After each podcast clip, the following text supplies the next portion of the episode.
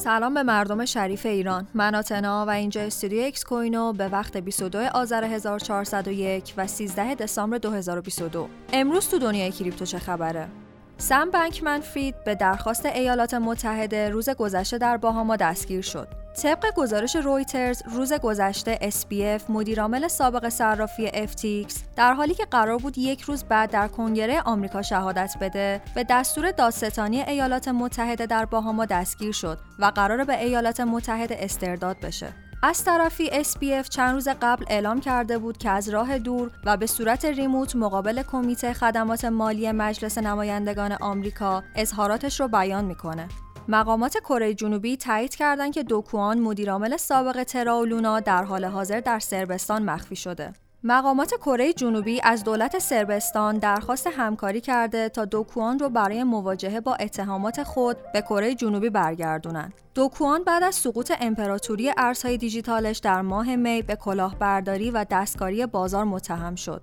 در صورت سقوط ارزهای فیات قیمت بیت کوین می‌تونه طی 5 سال به یک میلیون دلار برسه. در حالی که این روزها بازاری خرسی رو تجربه می‌کنیم، سامسون ما مدیرعامل جنتری که طرفدار بیت کوینه در مصاحبه ویدیویی اعلام کرد که به اعتقاد اون بیت کوین طی 5 الا 10 سال آینده می‌تونه به محدوده قیمتی یک میلیون دلار هم برسه. اون سقوط ارزهای فیات رو محرک اصلی این اتفاق می‌دونه و همینطور میگه که این اتفاق سریع و به صورتی غیرقابل پیش بینی رخ میده.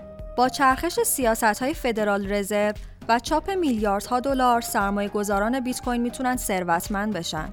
به گفته رابرت کیوساکی نویسنده کتاب معروف پدر پولدار پدر بی پول در صورتی که سیاست های فد و خزانهداری آمریکا تغییر کنه و این کشور اقدام به چاپ میلیاردها دلار بکنه میشه انتظار داشت که سرمایه گذاران بیت کوین ثروتمندتر بشن طبق نظرسنجی فدرال رزرو نیویورک مصرف کنندگان انتظار کاهش قابل توجه تورم رو در سال آینده میلادی دارند. بر اساس نظرسنجی فدرال رزرو که در روز دوشنبه منتشر شد، مصرف کنندگان نسبت به تورم در ماه نوامبر خوشبینتر شدند و از طرف دیگه این انتظار وجود داره که افزایش قیمت مواد غذایی و حاملهای انرژی در سال آینده کمتر باشه. این نظرسنجی بانک مرکزی نشون داد که مصرف کنندگان برای سال 2023 انتظار تورمی در حدود 52 دهم درصد رو دارند که به نسبت نظرسنجی مشابهی که در ماه اکتبر انجام شده بود این عدد 7 دهم درصد بهبود داشته. در قسمت دوم اکسکونومی محمد رضا خیلی بیشتر در مورد وضعیت دلار و همینطور تاثیر تصمیمات فد روی اقتصاد آمریکا و سایر کشورها از جمله ایران صحبت می‌کنه.